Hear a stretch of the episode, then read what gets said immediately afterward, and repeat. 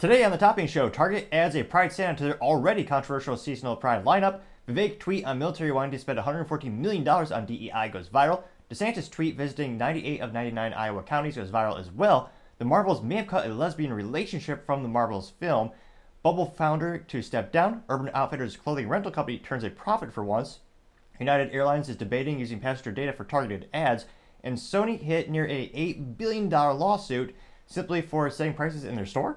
All of that and much more on The Topping Show.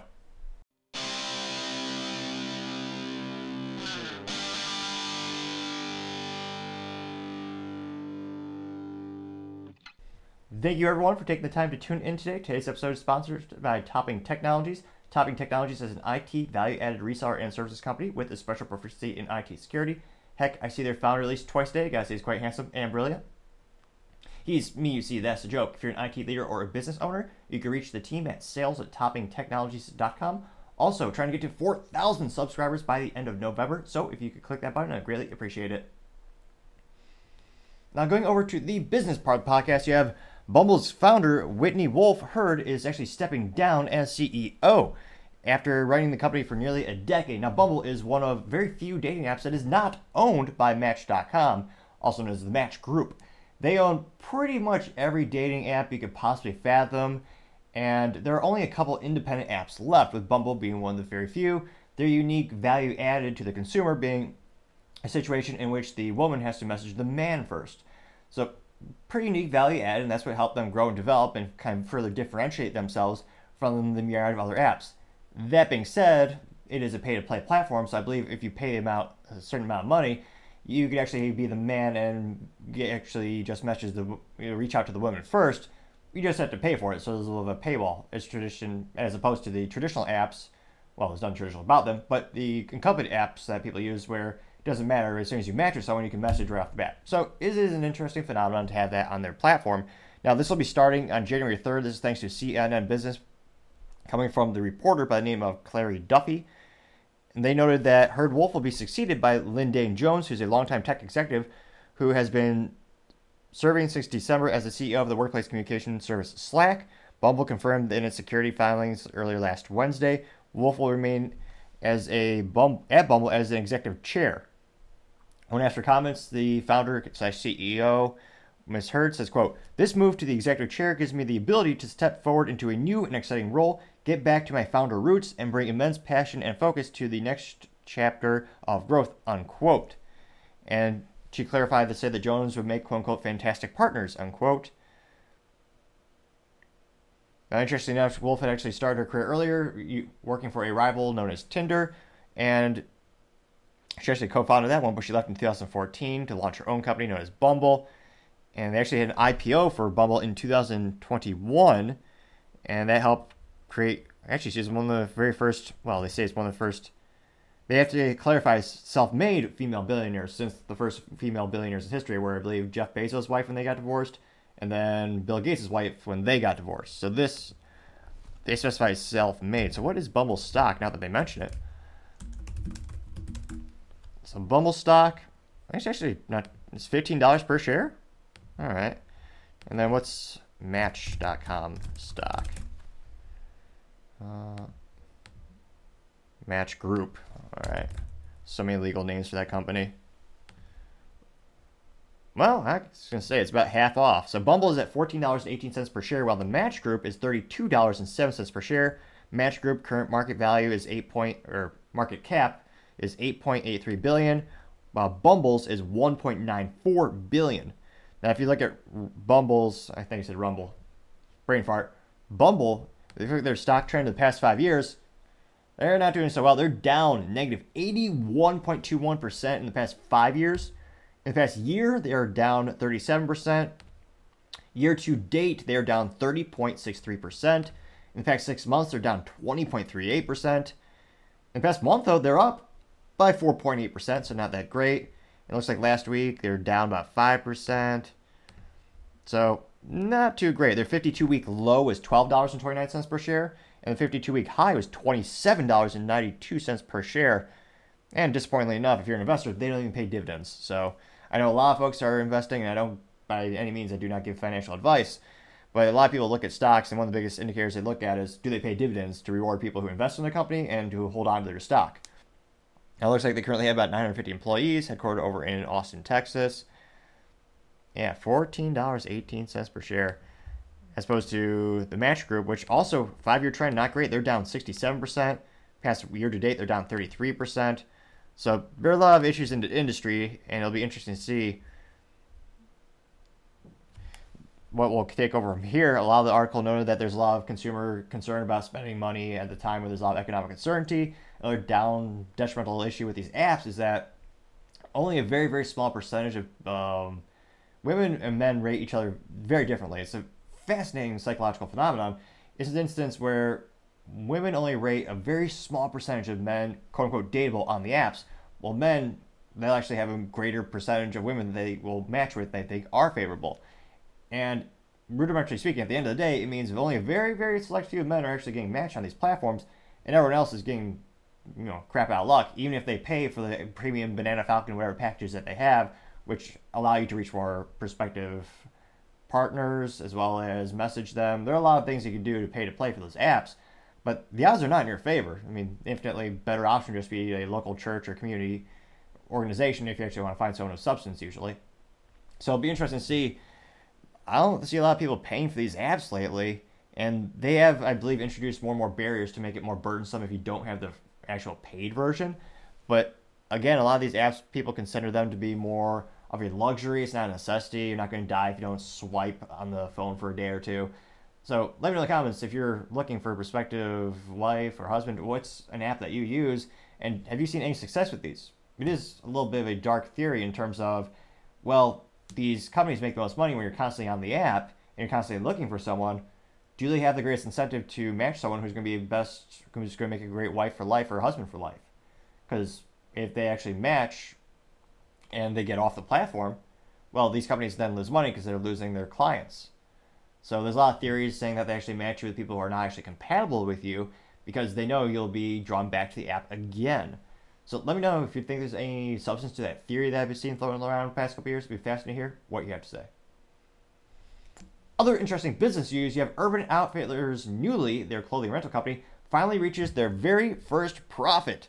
Now, it looks like specifically, let's see here. Oh, good old technical faux pas. Now it looks like Nuuly is their, is their rental company, and they reached an operating income of uh, three hundred thousand dollars off, which is I that's a lot of money. Don't get me wrong; it's great to make a profit. Always, I mean, that's one of the hardest things for a business to do is to finally turn a profit. Now they made three hundred thousand dollars in profit off of a revenue of sixty-five point five million. That was for the three months ending October thirty-first. Let's see here. It looks like Urban Outfitters, clothing rental company, and this is thanks to Gabrielle Fonrouge on CNBC. Mm, it looks like they finally beat out their competitor. Another competitor is called Rent the Runway, which has yet to reach profitability in 15 years of its history. That's unfathomable. That's almost as inept as the U.S. government. Let me see here. So, how long did it take it take for Amazon to make a profit? Because that's one of the best use cases. Well, let's see here. How long did it take? Uh, first nine years. Eh, so they were about, let's see, they only turned a profit nine years after being founded. Okay, so Amazon, when you talk about business cases in terms of you lose money, but eventually make money and make it down the universe and dominate the market, Amazon is one of the best use cases of having very patient investors. And even they, like, everyone knew that was a long game. It was so long, in fact, when Jeff Bezos was first looking for investors, he had to explain what the internet was to prospective investors. That's how long ago it was. And Amazon is probably the best, most well-known, successful use case of a company that lost a lot of money but eventually did reach profitability. And everyone talked about how long it took. Nine years is forever. This Rent the Runway, it's been 15 years and they haven't turned a profit. That's I don't know if that's a loss leader for another company that owns them or there's some other marketing reason behind that, but that is that's detrimental. And again, it's an interesting thing to think about renting clothing in and of itself. And I'm not sure how many Americans are really interested in that concept. Apparently, enough have so that this company was able to turn a pro- um, small, but albeit it was a profit. Now, diving into the article, they noted that the clothing rental service Nuuly had eked out the first profit thanks to a steady stream of new subscribers and a whopping 80% 6% jump in revenue, hitting the benchmark before their competitor. The brand, with, which offers a $98 monthly subscription fee service for six items of clothing. What? It saw a $65.5 million in revenue and an operating profit of $300,000 during its fiscal third quarter, which ended October 31st. In a year ago period, Nuuly posted a 35.3 million in revenue and an operating loss of negative $3 million. So the same fiscal period last year, they were much in a much much worse shape. So this is great from an investor perspective, or if you're involved in this company, they are doing infinitely better the same over the same fiscal period a year before. Now, again, I'm an old soul. I buy you know one or two suits, to make it last for life, and just suit up and look good, or moderately acceptable, some might say. But I'm, uh, I'm obviously not their target market. just buy one suit, make it last forever. I can't fathom. I mean, ninety-eight dollars a month just to rent clothing. Like, this has to be a niche product for women, or, or, I guess predominantly women, where they have more of a rotation in their clothing line. But let me know, you're a guy in the audience. Would you ever pay for this? I, I can't fathom paying. It's a over a thousand dollars. No, yeah, it's a, over a thousand dollars a year just to rent clothing. I, this has to be like 98% demographic by female. It's got to be. Let me know in the comments if you disagree with me on that statement. Now, they noted that the milestone marks the first time Nuuly had earned money since its launch in 2019, which, again, that's that's not terrible for a ramp up period. They got to profitability better than some of these companies, especially the one that's gone 15 years and haven't made a profit on the idea. And the goal for the company from the beginning, as it looked to improve and could run a clothing rental business profitability, while there's a wide demand for clothing rental services, particularly among younger consumers, the logistics of the rental company made it difficult, threatening the platform's viability. When asked for comment, they say, quote, We set out with a plan to build a business that we could be a quite big and yet we set out to God, this grammar is terrible. Nevertheless, I will attempt to read it exactly as written. So let me reset that really quick. This again, this is from David Hayne, who is Nuuly's president and chief and Urban's chief technology officer. Interesting, couple different roles there. And he says, "quote We set out with a plan to build a business that we thought could be quite big, and we set out with a plan to build a business that had the potential to be quite profitable." Unquote. So that was actually just my social faux pas or speaking faux pas. You can get that right the first time. It wasn't grammar. Now they noted that the brand's meteoric rise as one of the largest go-to clothing rental companies was among Gen Z and millennial consumers as it becomes a competitor to Rent the Runway, struggling to earn a profit, and again, after they haven't made a profit in 15 years. Nuuly's active subscriber count, which reached $198,000 during the quarter, also eclipses Rent the Runways, which stood at a subscriber count of 137,566, that number as of July 31st. In April, the CEO, Jen Hyman, told CNBC that the company needs to reach 185,000 subscribers to have enough free cash flow to recover all of its fixed costs, variables, and costs of its inventory. She said that rent is, quote, a stone throw away from profitability. The company is due to a third quarter report on December 5th. Let's see here. What the administration? Oh, I apologies. That it looks like to be that is the other CEO.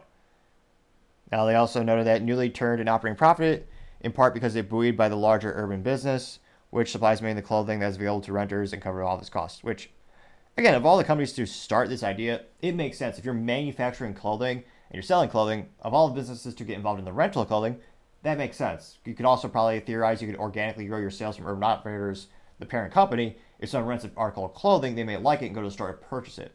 So, in that regard, this makes a little bit more sense. Now, it looks like across urban business, the retailer performed better than expected, both top and bottom sales. Sales came in at 1.28 billion dollars compared to the expectations 1.26 according to LSEG. And some the same store sales rose 5.6% in the quarter, higher than the 4.9% uptake the analysts had expected. So it'll be interesting to see. It looks like they're growing in all the right directions. Again, I'm definitely not their target audience given you know my apparel, but let me know in the comments. Would you what do you think of the concept of renting clothing? Is that something you'd be comfortable with? Is that something you'd want? I'd be fascinated to hear what you have to say. Other interesting business news you have United Airlines debating on using passenger data for targeted ads as we fly closer and closer to this dystopian hellhole of a sci-fi movie. Well, pun moderately intended, flying with you know article being about planes.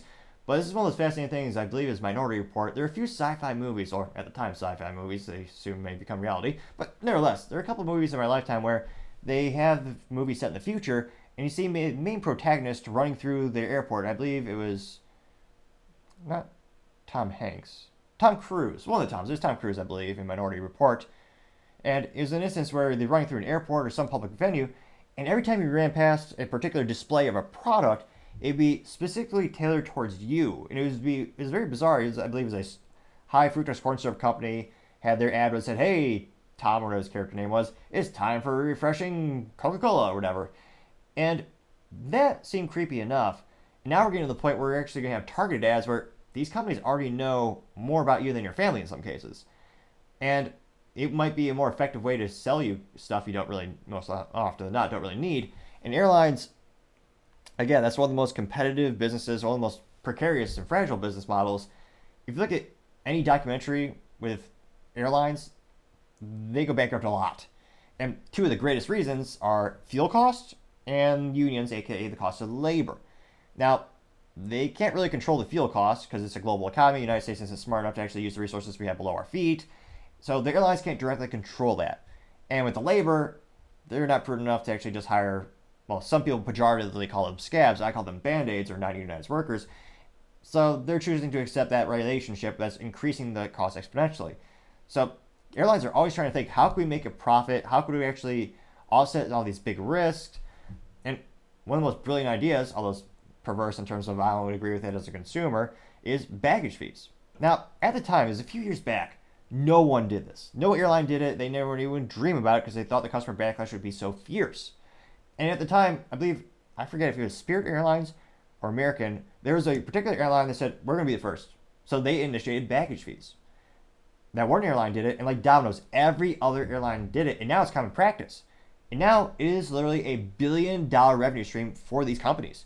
In fact, according to Upgraded Points, which is a website that talks about all the intricacies of you know how you can make points and gather miles for airlines. Now they noted that again, this article is to July 2023, they know that baggage fees continue to grow as a revenue source for U.S. airlines, which collected more than 5.1 billion charges over the past year. In one year alone, 5.1 billion dollars in new revenue. Now, they also noted in late 2018, United Airlines, Delta Airlines, and American Airlines, and all others raised their price of the first jack, uh, bag being checked by five dollars, and with other increasing fees for the other amounts. So again, it started off with one airline, soon it became industry practice. Now it's a billion dollar part of their business. Now, interestingly enough, will the same thing happen with targeted ads? What, if any, could the pushback be from the consumer? Now, right now they're just evaluating. Right now it's just American Airlines. And this is thanks to an article from Forbes by William Skipworth. And they noted that United Airlines may place ads in the in flight entertainment systems where passengers watch movies, television, and other programming, as well as its app where passengers book flights and check in. This is according to a couple sources that told the journalist. However, an official decision hasn't been made, and the United could ultimately not go forward with the idea. Now, again, is they're facing razor thin margins with some of these issues, some of these certain sales that they have. How can they bolster their books? How could they increase the profitability of their business? This may very well be the next thing that maybe United is the first one and becomes a domino effect and a ripple effect, and every other airline follows suit. Now, what would your perception be in terms of my anecdotal experience? Every time I talk to someone when they see talk about the phenomenon in which they'll talk about product, and later in the day, Facebook will have an advertisement for that exact product. And it's look, truth be told, it's happened to myself. And there are many reasons why that happens. Partially because they're listening, partially because the algorithm is astronomically effective at predicting human behavior. And it's one of the things where a lot of people I know are viscerally disgusted by that and actually will not buy the product just out of spite because it was placed on their Facebook feed because they felt like their privacy was invaded. Now, interestingly enough, another idea that other companies have when it comes to advertising and making consumers happy, some have thought of, well, what if we share the cost of your data, or actually we give you a discount if you allow us to show a, tailored ad? Customers like discounts, and again, perhaps it is a revenue stream in which they do a little bit of a discount, but the company, United Airlines, still makes a profit on that idea. So let's say, for example, just numbers for theory, numbers for the sake of using numbers. Let's say a third party is going to give them. Let's say you really like. What's a good? What's an average thing Americans like?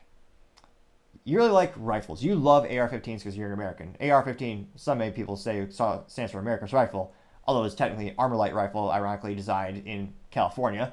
But let's say you love an AR-15. It's the most standard, most well-sold rifle in the United States. Well, you're probably going to need accessories. You're going to probably need some standard 30 round magazines, maybe a cleaning kit. So let's say you're on this flight, and let's say Magpul, one of the most successful polymer AR-15 firearm accessory manufacturers on the planet, let's say they they want to put an advertisement in front of your face, and they have an advertisement for their new PMag, which is their line of AR-15 and well, actually multiple magazines.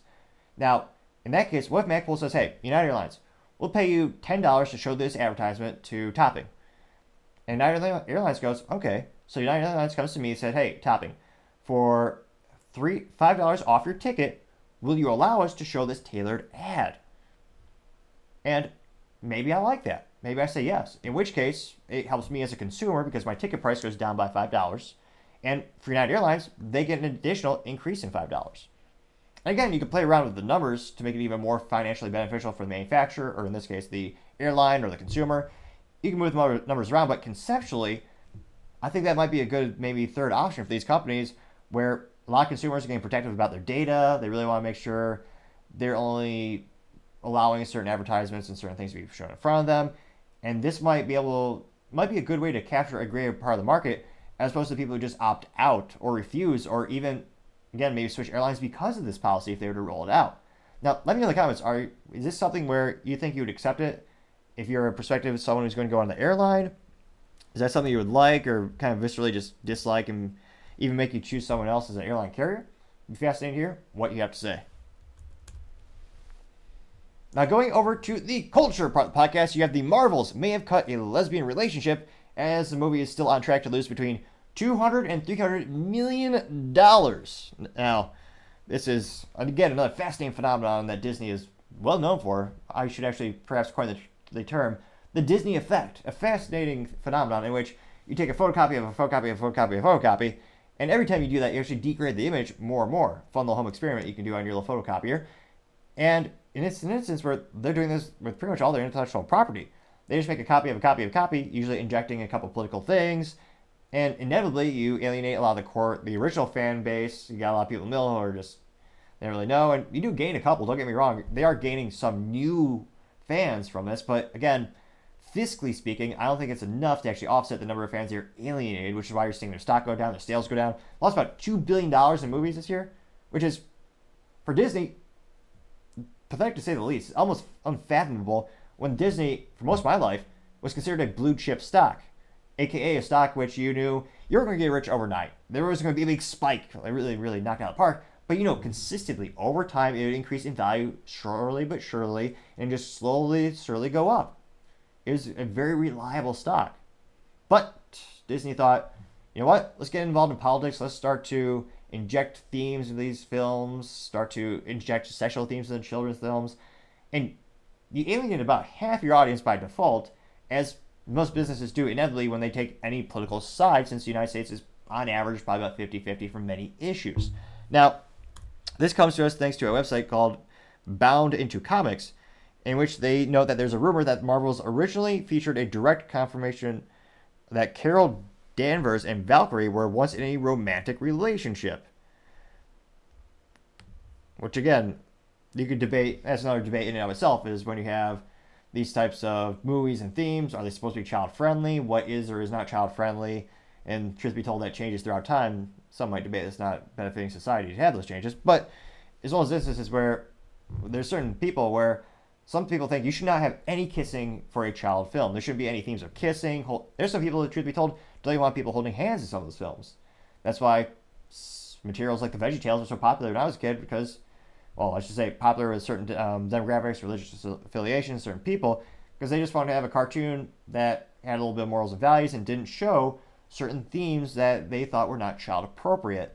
So when it comes to these types of movies, I believe most Marvel films are rated PG-13 because again, it's I would say it's a younger audience And this is just another instance of them trying to inject something that a lot of people say it wouldn't have been natural. A lot, a lot of people speculate that they cut it because South Park has been roasting them so accurately in their Panderverse special, where they literally have good old, yeah, it's a whole a whole wormhole, so to say. Now, it looks like this is according to Bound into Comics. Again, the specific author of this is Spencer Baculi, and they noted that. Let's see here. Taking place just after the opening scene in this film's second act, the scene in questions sees Asgard's current king once again being portrayed by actress Tessa Thompson for a brief stop upon Carol Danvers' personal relationship, the Hoopty, responding to the Kree super heroine's request for assistance in relocating a handful of Skrulls who temporarily homeworld had recently been destroyed by Dar-Benn. Valkyrie beams in onto the Hoopty in order to personally receive and shepherd said refugees to a shelter in her domain of New Asgard. Upon arrival to the ship, Valkyrie is embraced by Captain Marvel, prompting the Asgardian leader to ask Kree infused warrior, Is everything okay? However, rather than the offer being anything verbal, Captain Marvel instead longingly holds Valkyrie's in her arms for a brief few seconds before composing herself and thanking her ally for help. Always responds Valkyrie, briefly noting, I see you finally found yourself a team, unquote. Let's see here. Met with Danver, Danvers, Protestians, and the team was, quote, unintentional. Valkyrie attempts to calm her, the Avenger, by assuring her, quote, I've been on some unintentional teams myself. You can stand tall without standing alone. Take it from me, Marv. Informed that the Skrulls are finally ready to travel, Valkyrie then proceeds to close out her time in the Marvels by planting a kiss on Captain Marvel's cheek and wishing her, quote, May our next meaningful be joyful before flashing back to Earth on the Rainbow Bridge. Rainbow Bridge, that's that's a bit on the nose, really? I'd have to read the comics to know if that's accurate, if they changed that as well. Now, they also go on to say, and while inter MCU cameos in the MCU are nothing new, this one caused specific confusion among the fans due to the fact that Valkyrie only connection to any of the other film's three leads was her having a fought alongside Captain Marvel against Thanos during Endgame's Battle of Earth. However, according to a noted scooper, we get some toast. It seems that the true explanation for Valkyrie's appearance in the Marvels was actually left on the cutting floor of the room. Talking on Twitter on November 19th, We Can Get Some Toast alleged that, per their sources, three major plot elements had ultimately been dropped from the final cut of Marvel's latest film. The Scoopers list a fourth plot point involving Prince Yan's gifting the new comic accurate suit to Monica, also having been cut from the film. That would later remember that scene had been factored in the Marvel's theatrical release. Let's see here. These include Kamala being unable to take off her bangle and subsequently being imprisoned and tortured by Dar-Benn, her new costume being turned into a spacesuit, which would have been used to join Carol and Monica to close the rip through the space time together, and outright confirmation that Captain Marvel and Valkyrie were explicitly together in the past. To this point, we can get some toast detailed. The cut quote was We work better as friends, but Disney are cowards. curiously, should Marvel have gone through with canonizing relationship between Valkyrie and Captain Marvel, one would have to wonder where it would fit in the MCU's timeline. After all, right after their first meeting in Endgame, Carol, as per the flashback in her latest outing, spent the next several years until the Marvels traversing the deep recesses of space and raining hell down on Hala. With a schedule that packed, one wonders where she'd find time to enjoy being part of Disney's ever desperate attempts at rainbow marketing, unquote.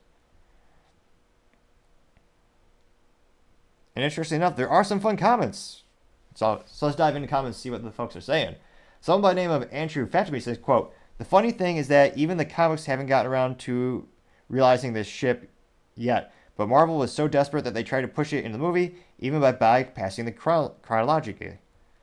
Guest says, quote, I'm guessing that they cut a ton of stuff out. That includes things that makes more sense to the movie than is now available. This at least was a smart thing to cut, not that it helped the movie make any more money. Yeah, the movie's losing money.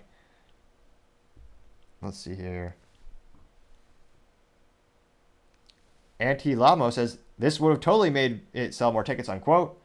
Raider 968 says, "quote I can only imagine the sound of these two of these two five heads clonking together.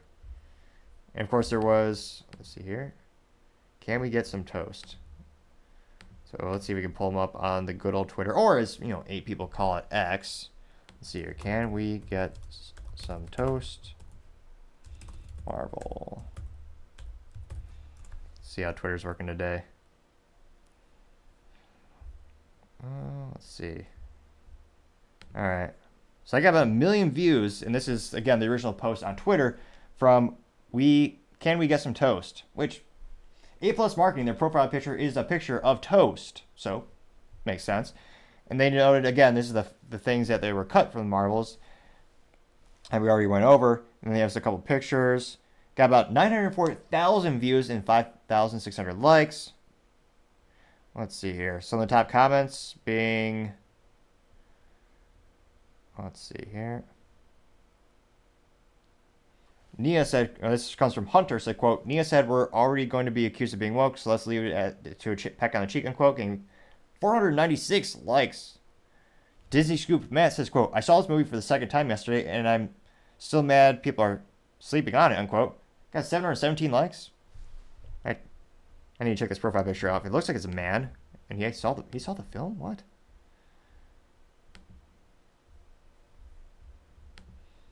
Oh, wow. Uh, maybe a man child. I mean, clearly all of his posts are about Disney, so it's consistent. Are you a guy? Have you seen this movie? I I don't know any. I know a lot of my friends who are Marvel fans, and they have not seen this film. Let's see here. Cedric Pilter says, "quote It's not coward, just unnecessary." Getting 100 likes. Let's see here. RJ says this movie sounds like it got really messed up in the edit bay, getting 100 likes. Kyle Marcus says none of this would have made the movie better, getting 106 likes. Let's see. Yeah, so it looks like overall the comments are pretty consistent, saying a lot of people saying it would have made the movie worse. A lot of people, this one by name of Drew Back says, quote, I guess the Souls Disney isn't really that supportive to the LGBT community as we thought, unquote, getting three likes. Which again, I, I thought Disney was leaning into it. In term, when I say it, I mean more the LGBT um, films and entertainment, which glorifies that community. Uh, Disney had been part of that community and supporting that community, and I suppose you could argue they're increasing their sales in that demographic. And I, again, overall, their overall sales are going down. It'd be fascinating to see the actual customer data, the ticket data, to kind of break down further where their sales might be increasing by that breakdown. But it is interesting that they were to they actually cut this when again for couple of years they've been kind of leaning into that new direction of the company and trying to lean into those new fans, those new prospective clients. So interestingly enough, it looks like they may be trying to lean away a little bit, but let me know. Do you think this was a mistake for Disney to cut this? Again, the movie right now is losing between 200 and 300 million dollars. With this uh, leaving these scenes in, leaving the theme in, or this um, the plot point of having the lesbian relationship, would it have possibly increased the sales to make the movie break even, or would it have gone even more negative? I can't help but think with all the controversy around Disney and Marvels, either way, I think the movie was going to lose money because again, they make so much content. They went from quality to quantity, which is a different business model. The same reason you don't see a whole street of Ferraris unless perhaps you're in Beverly Hills they make a very more limited quantity, but they put more effort. They put more hand. There's a lot more effort put into it.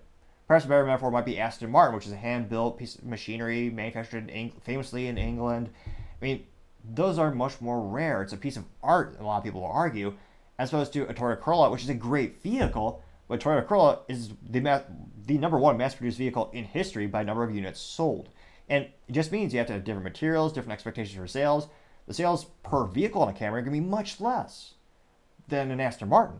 Now, with Disney, I don't know. There's, I mean, again, they lost about two billion dollars in, in movies this year, which they used. To, if you were to go back to the '90s and tell someone that, they think you're crazy, because they're just at that time with the trajectory of the company, they just thought there's no way that could happen.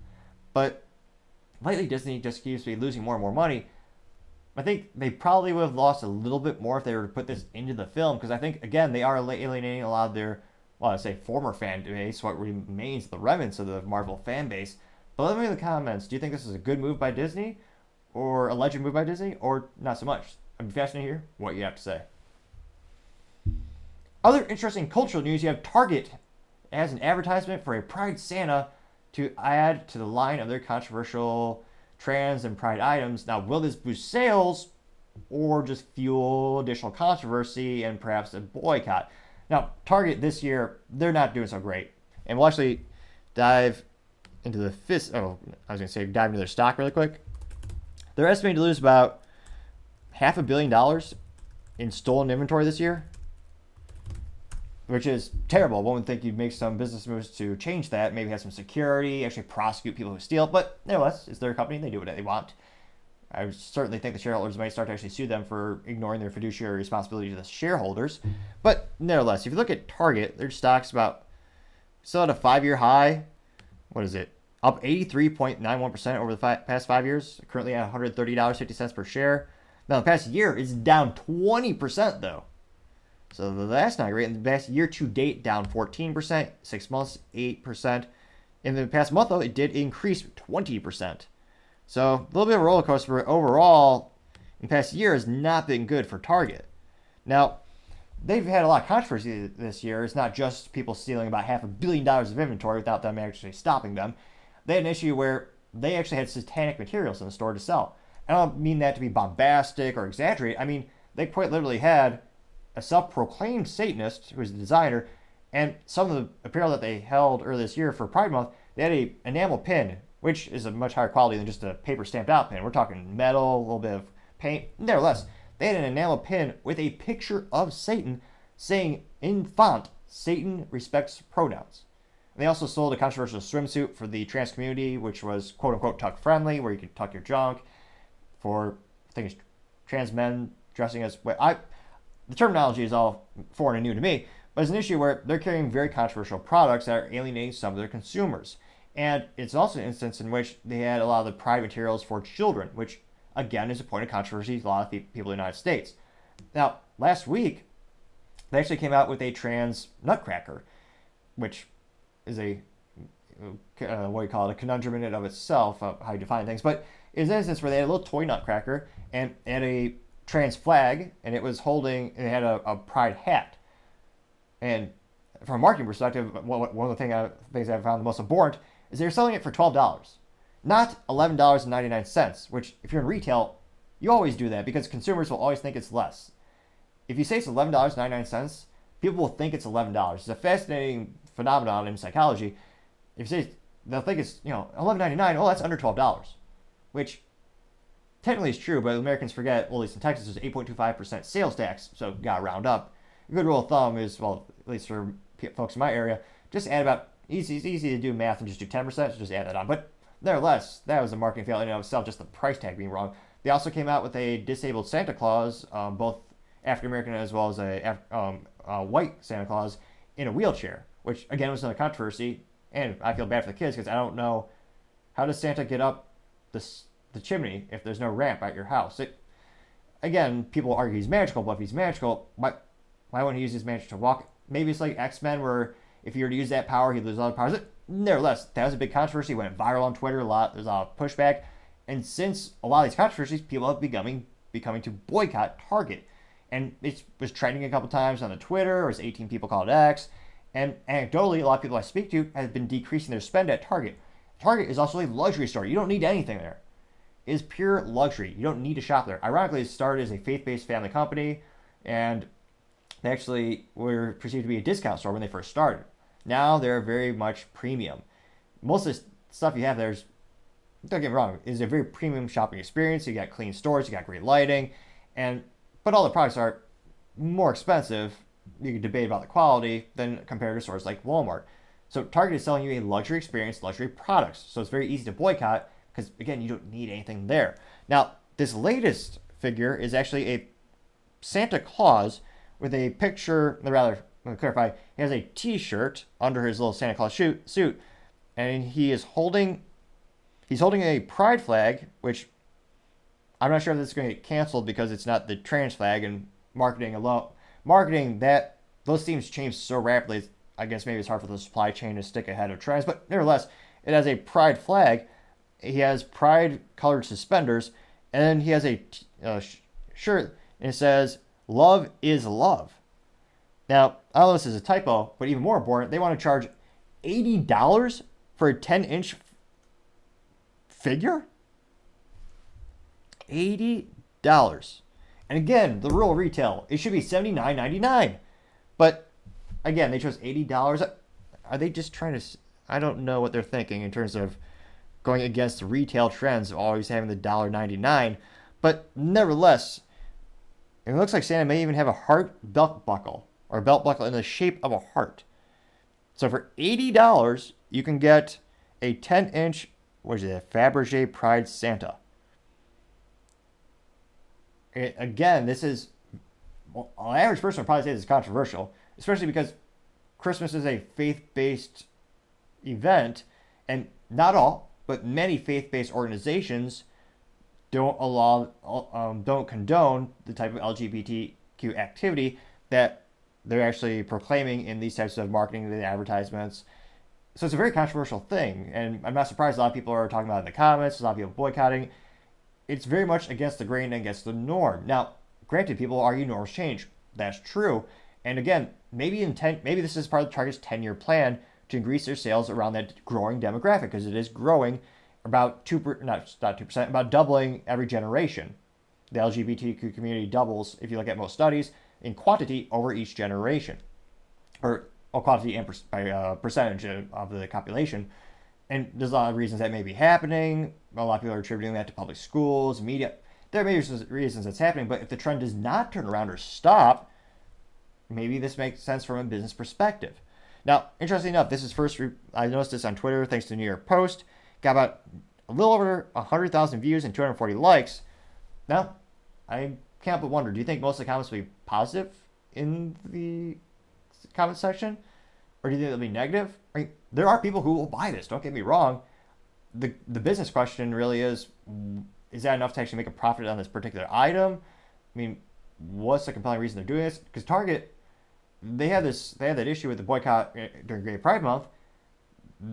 A lot of people are speculating maybe they'll just they'll kind of decrease their activity around controversial things in general, but they seem to be leaning into it. So let's dive into the comments and find out. Someone by the name of Ranting Monkey says, quote, not what the song means by, quote, gay apparel, unquote, getting 24 likes. Norm Cruz says, quote, but how does this personally affect you? And it's a meme of a, a caricature smiling, and it's the, the fall of Rome in the background, the background being a beautiful painting. Which can't but think about the fall of Rome at least at least every other day. There's a lot of correlations between modern society, but that did get 154 likes. VIP Dive Target said, quote, stop shopping at Target, getting eight likes. Joseph Jano says, quote, the world is failing, getting five likes. Daily Jokes says, quote, no moms started hashtag yet. Got no likes though. Chisel Meme Coin says, quote, doesn't make sense to me, getting one like. CT2 saying haven't shopped at Target for 10 years now, unquote, getting one like. A lot of people having memes of Target adding um, devil horns to the Target logo, saying stop targeting kids. Let's see. Daniel Ogborn says, quote, suddenly I don't care about shoplifting, unquote, getting eight likes. Raymond Stereo Jr. says, quote, sorry, I ain't letting my kids sit on the lap of a guy wearing love is love shirt, unquote, getting 11 likes. Let's see here.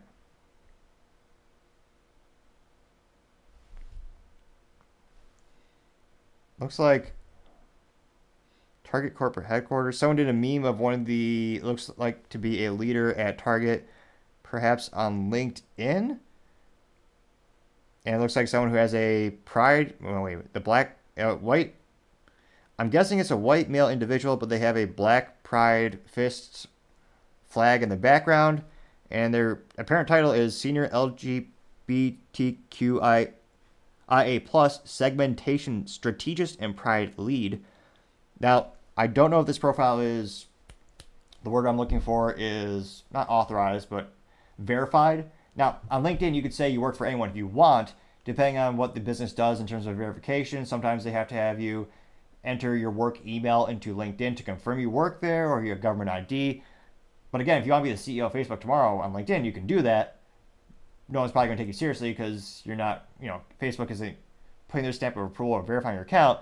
But I would have to look into this account to confirm if that person works or not. Regardless, the number of people who like that was two. Got about 200 likes from that. Kayla says, quote, Target is trash. Stop, stop shopping there. If it doesn't align with your values, it's not that hard. Only way things will change, unquote. Getting five likes. KJ Boy says, quote, I just stopped shopping at Target altogether. I can go to other places and get the same things, unquote. Getting one like. You can also get them at a cheaper price point as well. A lot of people just saying LOL and Y, getting between two and three likes. And again, it's one of those things where nothing is necessary at Target. It's it's all luxury items. So it's very easy to boycott. And again, I, I know I'm not their target demographic. Lord knows I haven't been in a Target in probably 10 plus years. But, I mean, look at the demographics who shops at Target, I believe, I believe it is mostly probably affluent white women. Not to be cliche, but that's what when you hear about people bragging about Target, and maybe it's just maybe it's confirmation bias when I see it on the Facebook or something, but there's a lot of consistencies when I see about their shopping demographics. But nevertheless, let me know in the comments: Is this going to fuel your boycott for Target? Are you actually going to go go shop there because of this and support this new initiative that they have, or do you think it's going to blow up in their face? Be fascinated to hear what you have to say. Now, going on to the political part of the podcast, you have Vivek Ramaswamy tweet on military spending $114 million on DEI news going viral. Now, this comes from Vivek's personal account, and he says, quote, this is why we have a 25% recruitment deficit in our military, self-loathing poisoning masquerading as DEI. And the kicker is our taxpayer dollars are paying for it. And he did a news article from Fox News, and actually came from the Oversight Committee, and they say, quote, Last week, the Pentagon failed its sixth consecutive audit. Last week, they requested $114 million for DEI. The Biden admin's focusing focuses on progressivism over warfighting continues to exuberate the military recruiting crisis and calls into question our level of military preparedness. So you want to spend $114 million. And from Vivek's profile, that got 732,000 views and 10,000 likes. So quite a few likes to say the least. And yes, the military, pretty much every branch, with the exception, I believe, the Marines, every other branch is losing in terms of they are not hitting the recruitment levels. And there are a myriad of reasons for this. Public schools, for example, well, Lord help you if you send their children there, in most cases, not all, but they don't even teach patriotism anymore. Most schools don't even have American, most, most schools have political flags, they have American flags, which is a horrifying thought in and of itself. One would think the one flag that would be appropriate would be the American flag because it unites all of us that's quite literally the point of having a flag for the United States. Now, they're also, because Americans are getting more and more unhealthy, I also think that's kind of part of a cultural issue in which we start really need to focus on increasing our health both mentally and physically. I would always argue people need to read more books these days. It's a great way to help grow your mind and learn a little bit about anything. And one of those issues where most Americans are not even physically fit to volunteer for the military most Americans are becoming so out of shape. It is pathetic. It's not good because again, it's increasing the cost of healthcare. It's decreasing their life value. It's decreasing their quality of life. It's decreasing life expectancy. There are a lot of reasons why this should be a bigger topic. Now, going to the comments section, again, the military has had some very unique advertising campaigns to say the least. The Army had a commercial in which they had a commercial where they had a girl that had two moms. And they talked about how the women were feminists and fighting the social warrior, and that's why the girls should join the army. Now, the army might make sense because there are a lot of logistical roles and not frontline. There are more. There's more diverse roles in the army compared to other branches. When you think of all the back end logistics, the technological, the cooking, there's a lot of back end roles that aren't necessarily combative roles. So maybe it made sense to have a not combative commercial. Although Subsequently, I don't think so, since now the U.S. is getting more involved in foreign conflicts, they've gone back to the more traditional badass military commercials where they show guys blowing stuff up, breaching doors, which is traditionally how the military has grown throughout the years. Emphasizing the pride of serving your country, being the it used to be, you know, be the best you can be. And lately, that's not the message we've seen from the military. So I think there are a myriad of reasons why the U.S. military is not hitting its recruitment goals, and I think it is a more indicative, it's a, a larger issue than people are thinking about because, again, not only are they not reaching it because people aren't patriotic anymore, it's also because Americans are not healthy. So there are many reasons this is a bigger issue. But in terms of the specific instance, they're also using these new recruiting mechanisms where they are glorifying how the military will actually pay for your gender or sexual transition. And they have actually proud TikTok commercials where they show this. And they say how the Navy is paying for this. And they actually show people in the U.S. military in drag.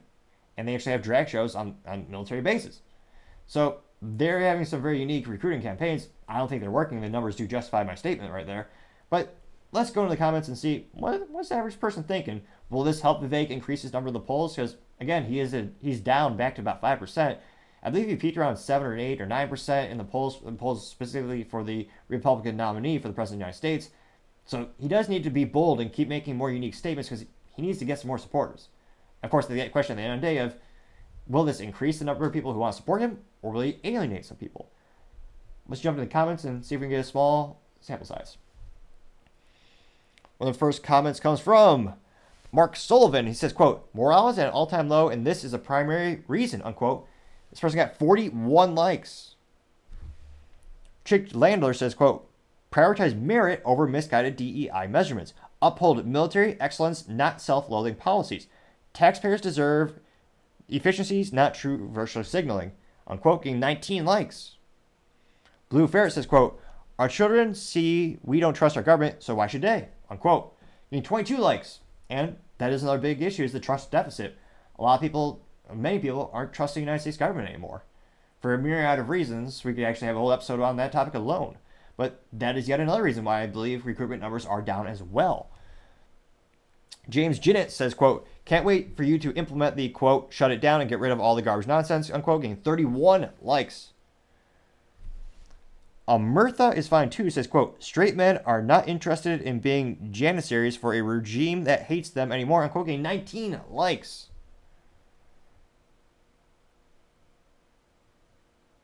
Let's see here. Someone by the name of Whiskey Romeo says, quote, any time an agency asks for funding for BS like this, we should reduce their funding by double the amount they asked for, unquote. And that got 10 likes. See here. Gentry Gevers says, quote, we should go back to don't ask, don't tell, unquote. That got 12 likes. Rovin says, quote, debt, equity, and inflation, unquote. Got two likes. Pikachu says, quote, pass an audit first, unquote, getting three likes.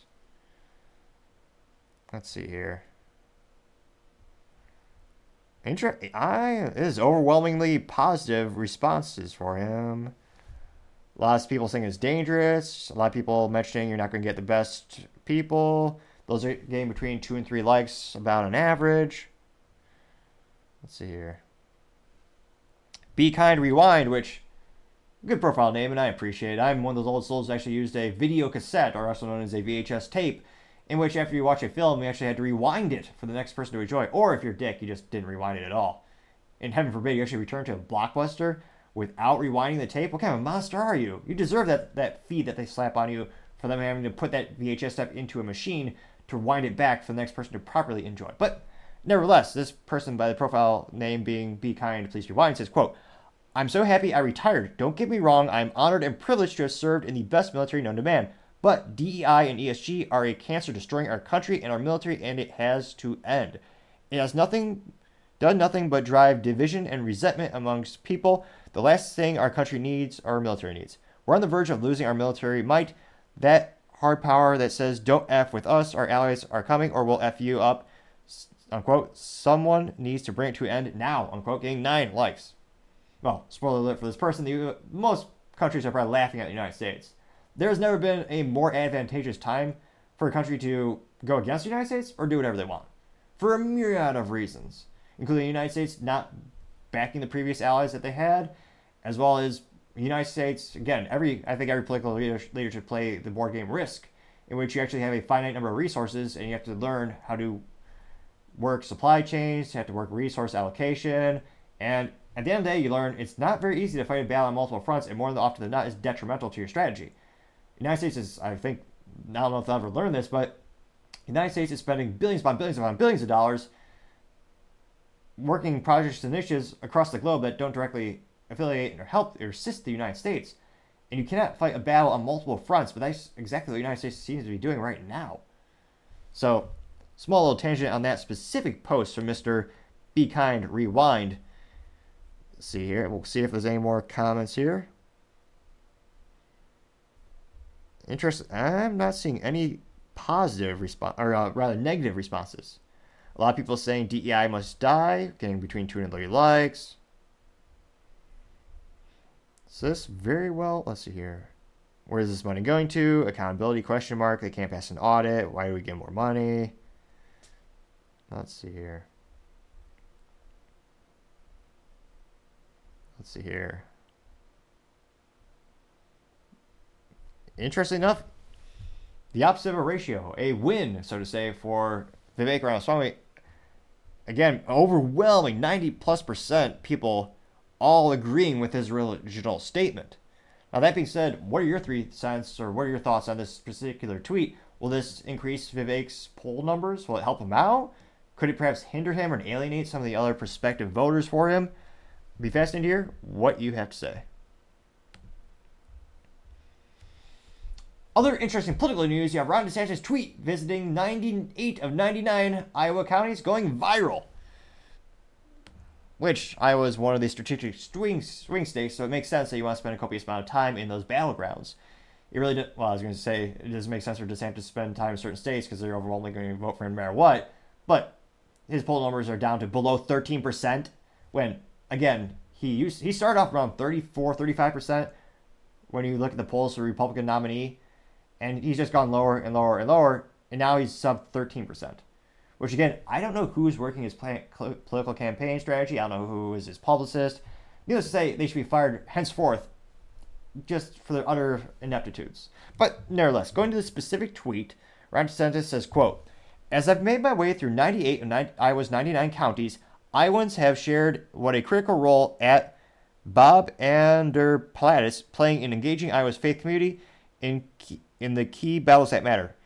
His support tells Iowans they can trust me and fight for the win. We're thrilled to have Bob and Darla on Team DeSantis, and we are thankful for their friendship as we've gotten to know them throughout this campaign. The road to America's revival starts in Iowa, and we will get the job done. And truth be told, this is his announcement for Bob Vander Plaats endorsing Ron DeSantis. And Ron DeSantis attempting to smile, which he did. He made the attempt. That I mean, eight B plus effort. Granted, there's some people who just look awkward no matter what when they try to smile. Truth be told, I've heard the same thing about myself, so I don't have much, just much uh, ground to stand on, so to say. But nevertheless, that got eight. It's actually up to almost 850,000 views, but still only 4.2 thousand likes. Like, he, his ratios are never the best when it comes to the like ratio, and the comments usually 50-50, sometimes 60% positive to Ron. Well, it is better than Chris Christie. He has not ever received the Chris Christie effect, or he's never affected the Chris Christie phenomenon, a fascinating social media phenomenon, a mathematical anomaly, mind you, in which you get zero positive responses on your original tweet. Chris Christie has achieved that twice now, and subsequently, I think it'll probably happen again before the Republican nominee is done. Now, let's go to the comment section and see what's what. Josh Powers says, quote, Ron DeSantis is out there and working hard, showing respect to the people of Iowa, meeting them in their towns, in their churches, in their homes. He's earning the honor of their vote, unquote. Those two words were capitalized. That got 530 likes. Proud Elephant says, quote, President DeSantis has a nice ring to it, unquote. Hashtag DeSantis 2024 got 147 likes. Interestingly enough, I was going to say, he doesn't even have he should just go to Kinnick Stadium, show up in Iowa City. Hawkeye reference for the University of Iowa alumni out there. Nevertheless, going back into the comments section, scrolling down here. WP says, quote, Bob understands that we need a president that doesn't just talk the talk. We need one to walk the walk. Thank you. Hashtag Bob Vander Plaats and hashtag DeSantis delivers. I got 119 likes and is yet again another example of the marketing ineptitudes around DeSantis' campaign. Again, he has a proven track record as governor. He has made achievements. He has have, he has some good policies. Put out mugs, T-shirts, banners. Your whole campaign, your every campaign has to have a um, a buzz line, a catchphrase. It has to be something short, succinct, understandable, relatable. DeSantis delivers is short, succinct, it's memorable. Make as much swag as possible and drive that message out there. I, we shouldn't have to think of this for him. They should be thinking about this. That should be every campaign marketing material they put out. Because again, I think that would be much more articulate, much more accurate, much more effective way for them to increase their poll numbers as opposed to what they've been doing. Granted, anything would probably be more effective than what they've been doing on average. Nevertheless, going back to the comments, Drea says, quote, thank you so much, Bob Vander for standing for true conservative values, getting 104 likes. Peter Henflin says, quote, this feels like it'll be a lot more impactful than Waka Flocka endorsement Trump got, just a hunch, unquote, getting 140 likes. Now we do find our first contrarian statement, or the first statement that's negative against Ron DeSantis' original tweet, comes from Gunderson Engelman, and he says Ron DeSantis' donor money is a GIF, or the youth might say a GIF, and it is of someone throwing money into a toilet bowl and subsequently being flushed. Now, they actually got more likes than all the other likes. Actually, one, two, three. Okay, no, I was about to say it got more likes than all the other likes combined. It was close. This got 507 likes.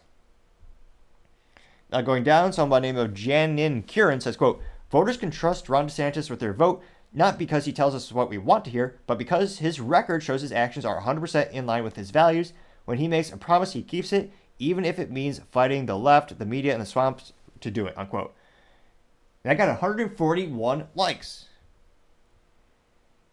Unfiltered Boss says, quote, the orange gaff machine is about to have meltdown on social on live social, unquote, getting 187 likes.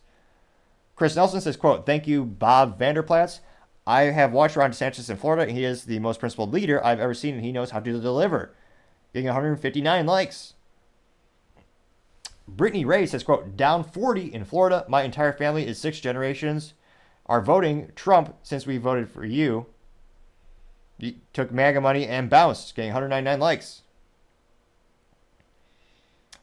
Miguel Fornia says, quote, dude's literally taking cash from at never back down 24. Your dishonesty is amazing, but not surprising, 202 likes. Vince Langman says, quote, sold your soul for 30 pieces of silver. You're such a fraud. Getting 259 likes. Theodore Smith says, quote, how many Florida counties have you made it through this year? Unquote, getting 70 likes.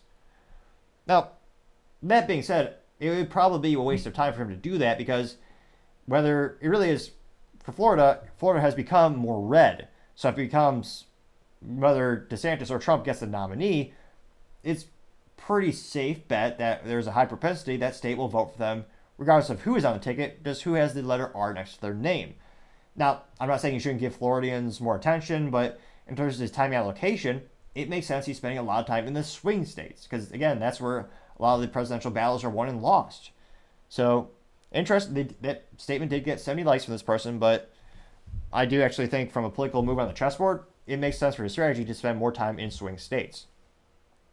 Summer 2013 says, quote, you literally paid him for the endorsement, unquote, getting 47 likes. Probably Zero MAGA Patriot says, quote, Rob paid for Vanderbilt's endorsement. I did not know that. Getting, getting 17 likes. Lori says, quote, just my preferred candidate DeSantis here racking up the wins, getting 44 likes. OMG MAGA Annie said, quote, cost of endorsement equals $95,000. That got 52 likes. I'm curious if there's any substance to that statement. Did Ron DeSantis buy Iowa endorsement? Uh, let's see. NBC News saying that he got the endorsement from Bob. Uh, let's see. Uh, neither will endorsement. Again, I'd have to do more research. I just did a couple a couple of top results did not give me a definitive answer for that particular statement. Let's see. Going back to the comment section, Plebeian says, cool, he'll be endorsing Trump soon, unquote, getting 19 likes. Let's see. Thomas Payne Ban says, quote, Ron knows he can't win. He is only trying to drain Republican donor money to help the Biden regime. It's obvious Uniparty Ron, unquote, getting 22 likes. So interesting enough, it looks like overall, say you probably got 65, 70% positive responses from that. So it'll be interesting to see again. Iowa's a very strategic, important swing state. How many of the Iowa citizens are going to take this endorsement seriously? Is this going to help sway their opinion? So they actually change their vote to give Republic give rather to give it to DeSantis for the Republican nominee, or will they actually just side with Trump? Fascinating to hear what you have to say. Now, going on to the business blunder of the day, you have Sony hit with a near $8 billion lawsuit for simply setting the prices in their own store. Now, this comes thanks to Fox Business and the claims that Sony was slapped with nearly 8 billion lawsuit over the PlayStation Store prices. The claims were brought to by Alex Neill, who's a consumer advocate who's worked on previous campaigns. Although some people might just call it an ambulance chaser, but I love pop-ups, don't you? but nevertheless, it looks like a London tribunal ruled that Sony must face near an $8 billion lawsuit over claims that the PlayStation maker abused its dominant position in the market by charging quote unquote excessive prices to consumers. The UK's Competition Appeal Tribunal ruled that Sony must face a lawsuit worth up to 6.6 billion pounds or 7.9 billion dollars over claims brought by Alexis Neill, a consumer advocate who is working again on previous campaigns. Now they noted that Sony Interactive Entertainment was sued last year on behalf of nearly 9 million people in the UK who had bought digital games or uh, add-on content through Sony's PlayStation Store. Neill's lawyers argued that the aggregate damages estimate up to be 3.6.3 billion pounds rather. Now Neil alleges that Sony required digital games and add-ons to be bought and sold only th- sold v- only via the online PlayStation Store, which charges a 30% commission to developers and publishers. The claim alleges consumers have therefore paid higher prices for games and add-on content than they would have. Does that sound like the most frivolous BS lawsuit of your lifetime? Hmm, maybe not the, but perhaps top 10. Again, they started that store. They built that store. You they built the product. If you want to go buy the product, you have to go to their store. That's that's like complaining about the price of an Apple charger and going to the Apple store and wondering, well, wait a minute, why is it so expensive? Oh, because it's the Apple store and Apple designed it after Apple built it. It's their they built the platform, they built the store. And again, no, there's no law forcing people to buy it, their product. It's a luxury item that no one needs. I mean, I get it; it's a fun little toy, but you don't need it. And it's not like a price fixing of a commodity like gasoline or milk or cheese where you have farmers or sellers get together and agree to a price. That's illegal. That that makes more sense. There's collusion there, but in this case, it's literally Sony just charging prices on their own store, and they don't even define excessive. Really? So interesting enough, and thankfully enough, there's a comments section. So let's jump into the comments section and see what people are saying. Someone by name of let's see here. Jb101b says quote last time i checked no one is forcing people to, in the uk to buy a playstation. Also both apple's and google app store also charge a 30% commission. Are they going to slap them with a multi-billion dollar lawsuit as well? This is the price you pay if you want to have an app distribution ecosystem where google apple sony have to invest money to secure, secure it from cyber criminals and prevent infected apps and games from being downloaded onto your device UK should go spend money and work on their own creative gaming ecosystem and try to accomplish what Sony, Apple, or Google did. Unquote. Pretty exactly. Darn good point. G. Kurt at your services quote, I can not see how an entity can tell a company how much to charge for their wares. Simply speaking, if people are willing to pay for them, it is their problem. No one is forced to buy the item, unquote. Again, makes sense. See here? Dr. Jill Brass says, quote, This is the last straw. I'm switching to Game Boy, unquote. Which, talk about apples to oranges, a Game Boy versus a PlayStation? Like, come on now. Nickel Soup says, quote, how dare they set the prices in their store, unquote. Enjoy the decline says, quote, hmm, you know what entity takes people's money and charges them for services that is never held accountable? The government, unquote. A lot of people saying this is why they hate lawyers. A lot of people saying the Brits have gone stupid. Why won't they do this to Apple and Google? Or wouldn't it apply to them? So interestingly enough, a lot of people have the same consensus, which makes sense, but the business lawyers still getting sued for that amount. I don't know if they just had to have better lawyers in place to combat this to begin with, or I don't know if they should just do a small settlement to get it out of their way. Again, it does. Again, for the people who only read the headlines and don't dive into the substance, it does not make them look good. And again, that's Sony. That's got to be the business blunder of the day. Thank you everyone again for taking the time to tune in today. Trying to get to 4,000 subscribers by the end of November. So if you click that button, I greatly appreciate it.